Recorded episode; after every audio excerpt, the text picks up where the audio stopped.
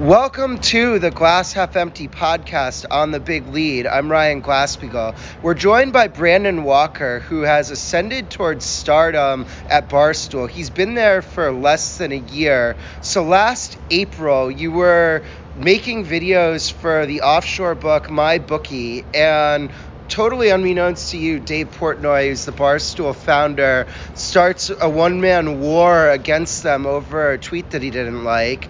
And um, what, how, what, what, what happens next? So I had been hosting a show called My Bookie Live every day, talking about that day's picks, a, a daily gambling show, and it had been going to an audience of about 50 people, 75 people. We were building and building, and it had been about six weeks, and I was just, uh, you know, I was working on it. But Dave and my bookie got uh, sideways with each other, and Dave kind of said something on Twitter, and you know, Dave's got a legion of fans, and those fans responded in kind. And when I went live that day on my bookie live, his beef became pointed at me. And Stoolies and Barstool fans showed up en masse. I was used to seeing 75 people on the stream, and I looked up and there were 1,200, and they were they were angry. They were their their fangs were out. They were coming for my neck. But I just I just rolled with it. I just I just stood in the ring and I took some punches. I threw some punches, but I showed Dave Portnoy I had a strong chin. I had I could stand in the ring and I could take it. And that's what Dave Portnoy is looking for. And so this was April 9th, 2019. I had a I had my girls 10-year-old softball game that night. So I, I, I go through this crazy 30 minute stream. I go out and I do the softball game and I'm just thinking about that. And the next day I wake up and Dave Portnoy blogs I like the cut of this guy. I'm I want to hire him. And he DMs me on Twitter and says I want to hire you. I said okay. What do you have in mind? He called me about 10 minutes later and he said uh, he said I want to hire you. I said well hire me then. And he did. He made the uh, numerical offer. He made the money offer and I accepted. And I asked him. I said Dave I would like to. A, a good friend got me this opportunity at my bookie and I do not want to uh, hurt this guy's my good friend's position. I do not want to um, put him out. I do not want to make him look bad to my bookie. So give me one day to end that, to talk to him and end that working relationship with my bookie, and then I'll start working for you tomorrow. And he said, no, we need the, we need the jolt, we need the shock here, we need, we need it. So it's yes or no right now. And I said yes, and that's history. I was now working for Barstool you you knew who he was and what Barstool was before this, right? I did. I was a, I was a frequent listener of Pardon My Take. I was a big fan of Dan Katz and uh, PFT, and I knew of Dave Portnoy. I, I, I would catch things on Twitter. I mean, Barstool's got a great social media machine that even if you're not following, you're going to see Barstool stuff come across your timeline. And I, I followed his pizza reviews and I followed a lot of the things he did. I, I wouldn't have called myself a stoolie. I was just a, I know what good content is, and Dave Portnoy and especially Big Cat really provided that a lot. And I, I, I did listen to PMT a lot. And so let, us rewind a bit because at this point you're you're 40 years old. You're what you're making videos that look you're getting paid for them, but they are kind of self-contained. How what, what jobs did you have throughout your 30s? Like I don't know I, go all the way back to college. I but... came up the hard way. Uh, I started as, as, sports journalism. I started as a sports editor in oh, March 1st, 2004. Uh-huh. I was a sports editor of the Daily Times Leader in West Point, Mississippi. That was a population 8,000, newspaper circulation 2,000. I covered high school sports and junior high softball, and I went out to the little league parks and took pictures of everybody's kids, and I put that in the newspaper. So I worked in newspapers as a sports writer for about 10 years bumping my way up each notch. I would I went to Louisiana. I did some work in New Orleans. I went to Fort Walton Beach as the sports editor in Fort Walton Beach, Florida. So I worked my way up. I Meridian, Mississippi, um, Virginia, Atlanta, Georgia. My my I thought my big break. Sorry, there's a stoolie that's yelling at me. So um, I thought my big break was in. Yeah. Hey. Okay. Thank you. I thought my big break was in 2000. 16 when I caught on with a new company called SEC Country in Atlanta, mm. which did uh, yeah, you knew of I that. that. It's Cox Media Cox Group. Media. Like you, you figure it's like backed by a major it had conglomerate. A 80 million dollar like... seed money, and it was started, and you thought it was going to be a big deal, and I was on the ground floor of that, and I worked for SEC Country for about two years. And May 23rd, 2018, Cox decided to pull the plug, to, to get out of that business. And that left me without a job. I moved back to Mississippi to reevaluate and see where I was. I was 39 years old with four kids. Uh, I did not have a steady paycheck coming in, but I had a couple of podcasts on the side. I, I created a Mississippi State podcast called More Cowbell that put you know fifteen hundred dollars a month in my pocket, and and on and on and on. I just I just pieced together. And my wife, who's a teacher, uh, Spanish professor in college, makes a good living. So mm-hmm. we weren't at rock bottom, but we were we were looking around to see what was going to take me to the next level. Is the next level at 39 years old? Is the next level even attainable anymore? Yes, it was. Yep. Yeah. I mean, I do want to go back to the SEC country stuff because I was like on a panel at the sports journalism school at University of Maryland, mm-hmm. and one of the questions was where are the jobs? And I pointed to SEC country and Land of Ten and yeah. whatever their Big 12 blog was called. So the, um, the overarching uh, blog was called Diehards, and then we had uh, we had Land of Ten covering the Big Ten and SEC Country covering the SEC, and we hadn't quite got to the Big 12 when we went out of business. Yeah, and but I was like, I was like, go there, like they're growing. They've got, they seem to understand the internet. They are regionalized, and I think that sports coverage is trending more regional yeah. after probably 20 years of ESPN pushing it more national. And so I was like, go there. And then two months later, they just pulled the plug, like no warning or anything, and it was like I could not believe it. Right up to the very end, we were we were hiring. Right up to the very end, we, we were hiring and growing, and the people that are in charge in, in our building had, were under the impression that we had five years and, and we had a five year growth plan and things were going the right direction. But you know, the people in your building are not always the top of the totem pole. Yeah. And people in another taller building said, we're going to shut that well, building down. I mean, you, you look at it and you see the cable subscribers going down yeah. and if you're a cable company and you don't know what the bottom of that is, that's when they have to like really kind of fortify their core. So I guess looking back on it, I can understand it, but the day it happened, I, still don't understand it. I got to be honest. I'm working at Barstool now. I have I have landed on my feet better than I ever could have imagined. I, I my life is is good but I think the people that shut down SEC Country that day in March of 18, and that's the big wigs at Cox Corporate, are fucking idiots. Okay. Uh, yeah, can I not do that? no, you can do it. That's okay. fine. That's they're idiots. Yeah. I, I really thought they had something and they gave it up. They, yeah, they were short-sighted. Should buy their social feeds, like, because I do think it was a viable idea. I agree with you there. Um, but like, so we we know how you got to Barstool in a day. But it's now 10 months later, and you're literally at the Super Bowl with them. You've traveled like across the country to different colleges. Today you had like legendary um, Buffer on your set and Chad Ochocinco. Like, just how surreal is it that you've had just this dramatic shift? I got to be honest. The reason you got into this business the same reason I got into this business. You started as a sports fan. You love sports and you you love the the characters, the athletes, and all that. So even now, when I'm walking down the street and somebody says, "Hey, Brandon Walker, can I take a picture with you?" Yeah, whatever. I mean, that's that's cool and all that. But sitting there and watching Chad Ochocinco talk and watching Adam Thielen, who we had previously, just getting able to being able to be this close to to athletes and sports is what I got in this business for in the first place. But to be actually be recognized and to actually put out content that people find funny and appealing and connecting with people.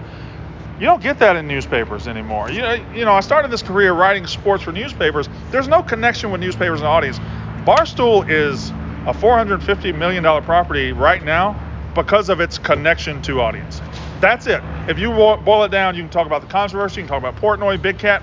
Connection to audience is why Barstool is big. And being a part of that, being somebody who a fan on the street wants to come up and say, "Hey, man," and they just feel like they're your friend already.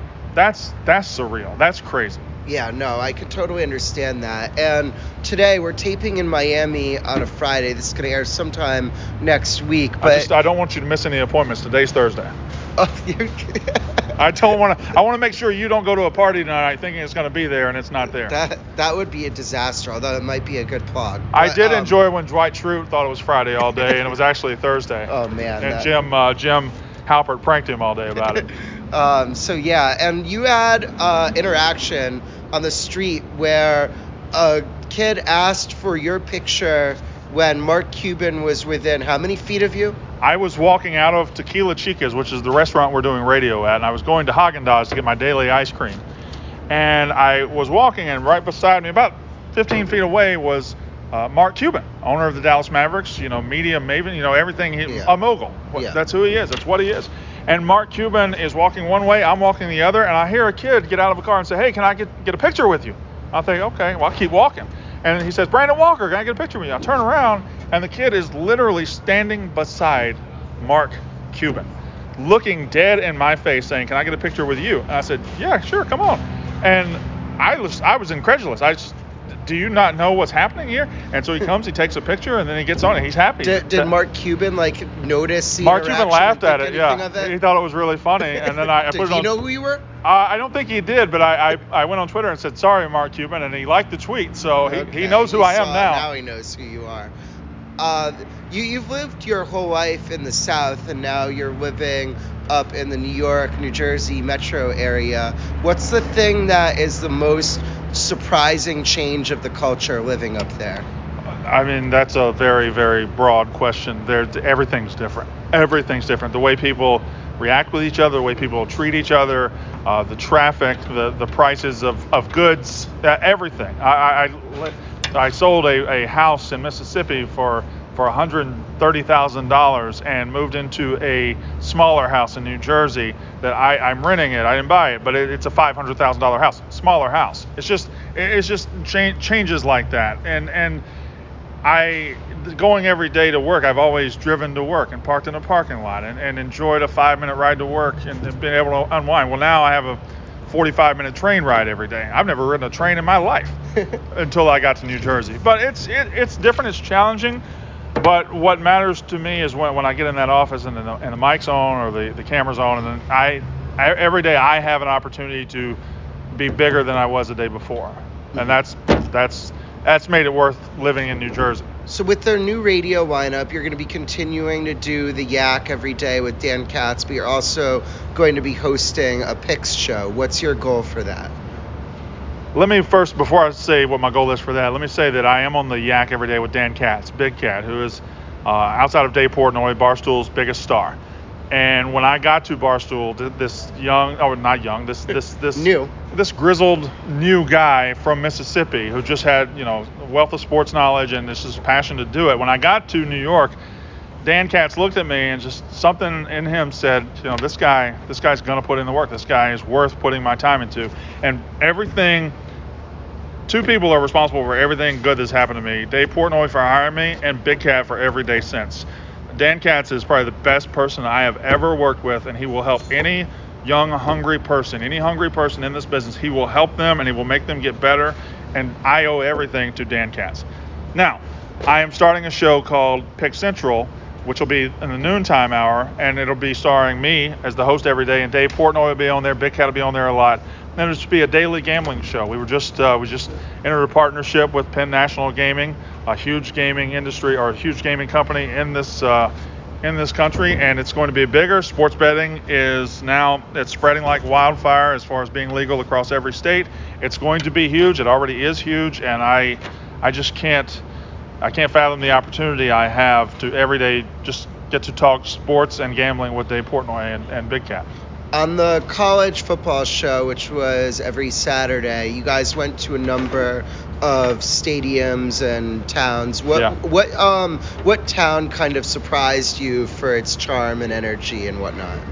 I, I expected it to be charming, but Madison, Wisconsin was uh, breathtaking. I'm a Madison guy. I went to Wisconsin, Ma- so that makes me happy. I I, was there. I was standing and watching that show. You guys did a great show. And, and, and you remember, if you were there, you know that it was an early show. So the game Mhm. was 11 o'clock Central Time. Yeah, big and it's- noon. And it's hard to get up for that.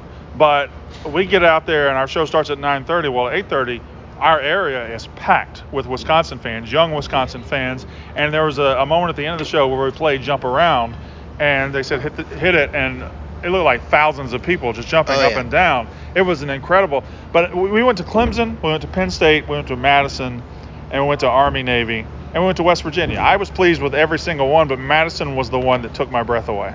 You're you're a big Michigan State, uh, Mississippi There State, not Michigan State, Mississippi State That's right. fan. How do you feel about Mike Leach? I am very pleased with the hiring of Mike Leach. When we decided to move on from Joe Moorhead, we did so after the coaching carousel was kind of already it had already stopped spinning. It was after the bowl game. We made an unusual choice to fire the coach after the bowl game. That doesn't happen very often. And we waded into the coaching search waters, and I didn't see a lot of fish out there that weren't accounted for. My mind never went to Washington State and said we could pull Mike Leach in the SEC, when you're at a have-not school and a have-not state, let's be honest, that's what Mississippi State is. It's in a, it's in the poorest state in the union, and it's sandwiched between LSU and Alabama and Auburn and Georgia. It's, it's just, it's in the richest neighborhood in in the country. Yeah, once every five years, so they'll clip someone at home. Absolutely, absolutely. And so it's like it's not. What's the number it, one in 2014? It, it like it, it's definitely a program that look. I think you don't go into really any season with national title expectations, yeah. but you can have a night where you beat a blue blood and feel really good about your team. But I, I think to to really become a thorn in somebody in Alabama's side, a thorn in LSU's side, you got to think outside the box, and there's no more outside the box hire in this country than Mike Leach, both in a press conference and in a game. Teams are going to be used to one style of play in the SEC, and then they're going to play a Mike Leach team. Or, and we have a new uh, defense coordinator, Zach Arnett, who runs a 3-3-5, which is unusual. Teams are going to have to go out of their routine to play Mississippi State. It's already hard to play in Starkville because of the cowbells and the atmosphere.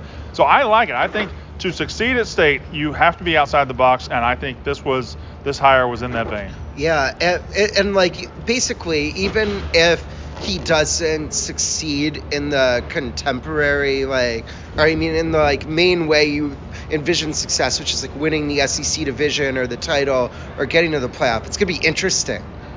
It's going to be interesting. We, we immediately became um, water cooler talk. Right. It's, it's very, very hard for a Mississippi State to make a loud enough noise to be talked about throughout the country. But I think with Mike Leach, that is the noise we're going to make.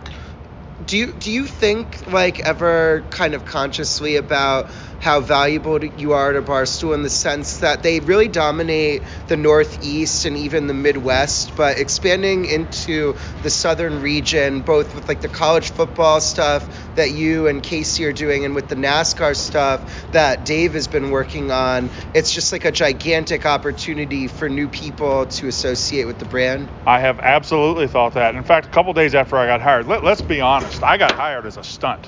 I yeah. got hired as a complete screw you from him to my bookie. He planned to hire me, let me do whatever for a year, and then quietly let me go. But he would have won that battle with my bookie. What he didn't know was I was going to bring it. I was coming. So a couple days after he hired me, Dave Portnoy, I sent him an email saying, "All right, the, the the stunt's over. This is what you have." You have somebody who's covered SEC football for 10 years. You have somebody who lives and breathes SEC football, who's going to change your college football coverage, and who knows how to get into the Southeast, who knows the, the language we speak down here, the football language. You got this. And he started, his wheel started turning, and it became, we can really expand into that area. So, yeah, I think Barstool into the Southeast, like right now, we're in Miami. And mm-hmm. there's Stoolies here, there's Barstool fans. But if we were in Boston, the streets would be covered up with Barstool fans. If we were in Minnesota, they'd be covered up.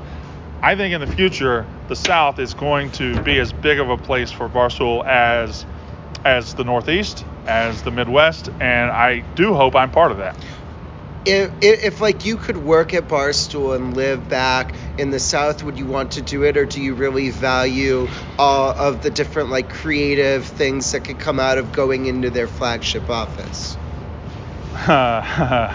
I don't want to trap you. no, I don't want to be trapped. I um, I would love to live in a world where I can achieve what I'm achieving and live in Mississippi, around family, around people that I know, uh, living the life that I grew up living.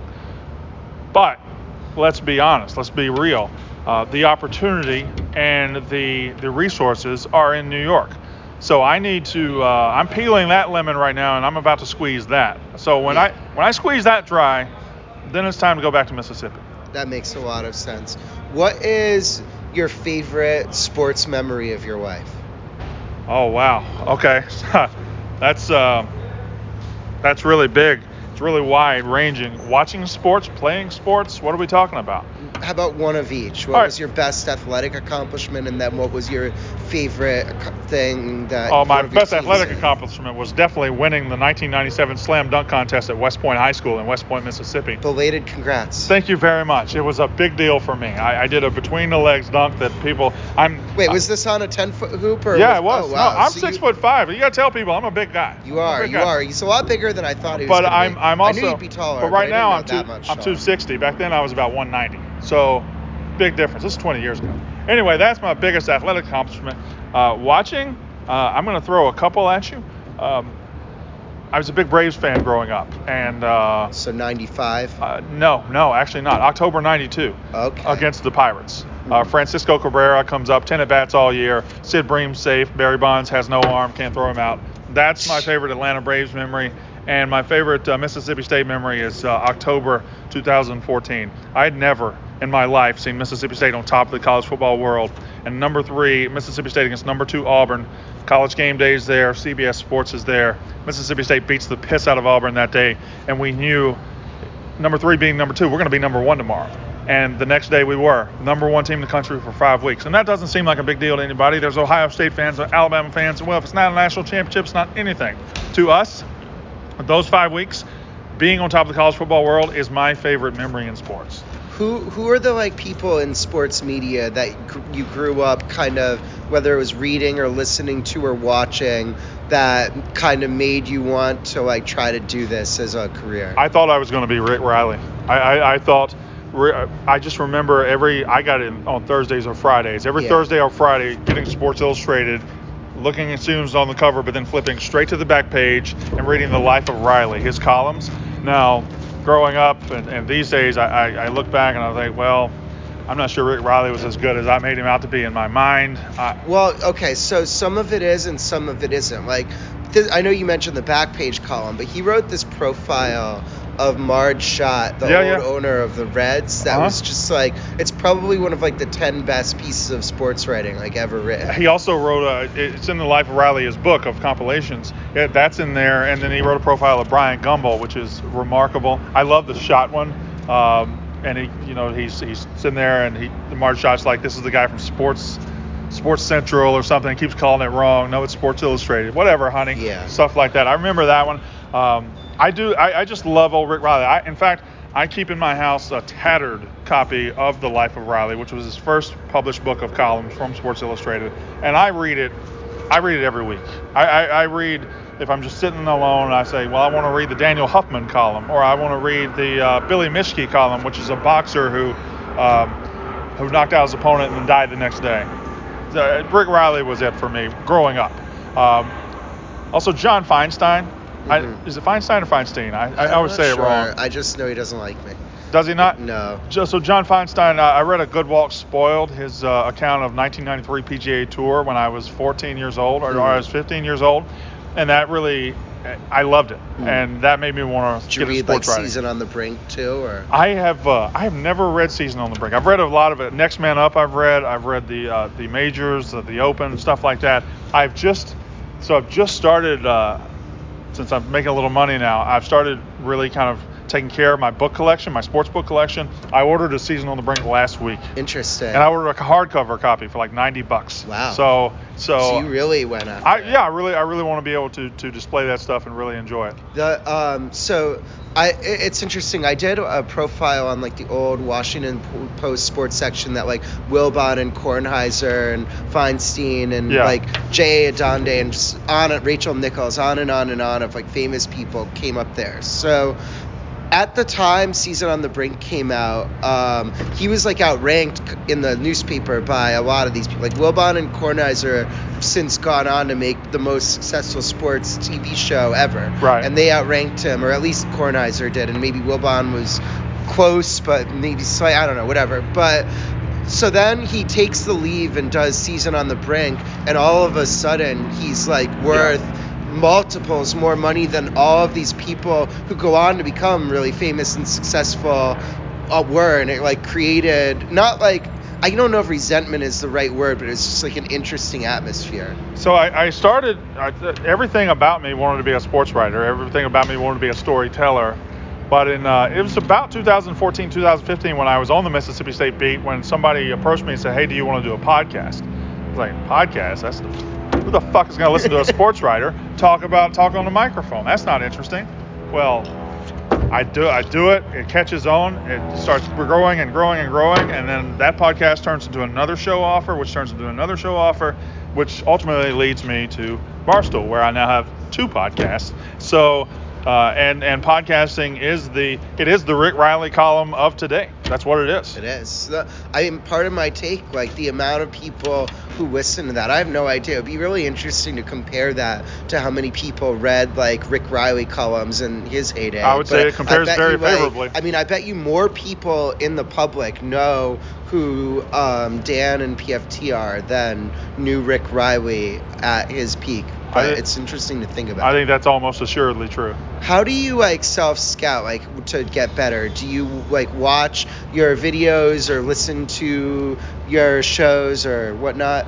really it's just feel i never i never watch back or listen back it, it's it's just feel like there are days where i'm like I, I don't think i talked enough or when i did talk it wasn't funny enough um, but to be honest it isn't self-scouting to me it's being aware of what other people are doing and when you're around you know when when um, when Horace Grant was around Pippen and Jordan, Horace Grant was at his peak. Now, I'm not Pippen or Jordan at Barstool, but I can be Steve Kerr, I can be Horace Grant, I can be Toni Kukoc, and so I'm around Pippen and Jordan a lot, and Dave and, and Big Cat. So to me, it's it's learning and doing what these guys, learning how they carry themselves. That's how I want to carry myself. Um, is there anything that I didn't ask you that you're dying to talk about right now? Um, not really, not really. We can talk about whatever you'd like. We can talk about. I, I have many interests. I have many things. Um, the one thing I, I, do always say in this scenario is uh, it, it's very sappy and cliche, but uh, I was a 40 year old nobody in Mississippi with four kids, a mortgage, and just trying trying to make something. And that moment came, and I responded. You never know when the moment's gonna come. You never know. Just fucking keep keep going. Keep going. I, I hate being that sad. I, I don't like to say that, No, but it's- but I, I feel like I, I, I have How to. how often do you get stopped on the street now? Once or twice a day. Really? It's, well, this is here's a little different because there's Stoolies here. And it's it I happens mean a lot. it's a football weekend. But and you- I, I'll tell you, it was especially jarring because at doing a Mississippi State podcast, I, I I've been Mississippi famous for a couple of years, Hmm. which is you go to Mississippi State, you go to Starkville, hey, that's a more cowbell guy, hey, that's Brandon Walker, hey, let's take a picture. But I wasn't anything outside of the, the state lines. I was nothing. And then I got hired by Barstool, and they brought me in a couple of weeks. They brought me to New York for the first time April 26th, which is a couple of weeks later. And I get off the plane, and I, I take a, an Uber ride into the city, and, and I, I ended up going to the wrong place, so I had to walk a couple of blocks. So I'm walking a couple of blocks to Barstool, and right when I get out of the Uber, guy says, "Hey, Brandon Walker, Barstool, keep killing it, man." This is in New York City. I've never, I've never even been to New York City, and the first interaction I have is somebody recognizing me on the street. That was that took my breath away. Yeah, I mean, I guess after that, it, like the, the the was that like what rank like that and the Cuban experience from today, like which was more just astonishing to you? It, that one was because uh this sounds. I don't know if this. I hope this doesn't sound egotistical. No. I hope it doesn't sound. But it, it- at this point, like nothing surprises me anymore. Nothing surprises me anymore. Because being on the rocket ship with Dave and Big Cat, uh, you never. You come to the office, you might meet Dr. Phil, you might meet Dave Chappelle, you might meet Shaquille O'Neal, or you might just do something funny that people love that day. Nothing surprises me. So when I walked outside and looked Mark Cuban dead in his eyes, and a kid wants to take his picture with me, I'm like, it's just another day in the life of Barstool. Uh, you, you've got really good comedic timing. Like, what have you have you done any like improv classes, or did you just grow up like watching a bunch of comedy, or like how have you developed that? It's fine. We're gonna talk over that. We're gonna talk over it. Okay, so I uh, I I grew up a comedy nut, a comedy fiend, and I, I did love I did love stand up comedy. Um, I you know he's, he's passe now, but I, I grew up listening to Bill Cosby and Eddie Murphy and uh, Sinbad had a 1992 Did you like listen to them on records? Or I would, I would, CDs? or Like- cassette, cassette tapes, yeah. And uh, but, and then I'd rent VCRs. Back in the day, you rented VCRs and rented VH. I, Yeah. you rented tricky. VHS tape. So um, yeah, but that's who I would. Uh, that's who I would. And I loved. I love funny people. And I I have never trained. I've never done anything like acting or anything like that. So I don't have any any comedic tom- timing I have is natural. Have you ever considered doing stand up? Yes, but I'm I'm a big I'm too scared. I don't have the guts to do it. I- it takes such an iron stomach to do it, and I just don't have it. I do think we could go all day, but I also think that this um, whatever yard work that's going on around us could go on all day. So this has been the Glass Half Empty podcast on the Big I was- Lead. I was really Check enjoying it. out Brandon Walker, Sirius XM everyday picks show, and then he's on the Yak with Dan Big Cat Katz. He, he is at Brandon Walker SEC on Twitter. Catch all of his content all over the place. Thank you again, Brandon. Thank you very much. I appreciate the opportunity.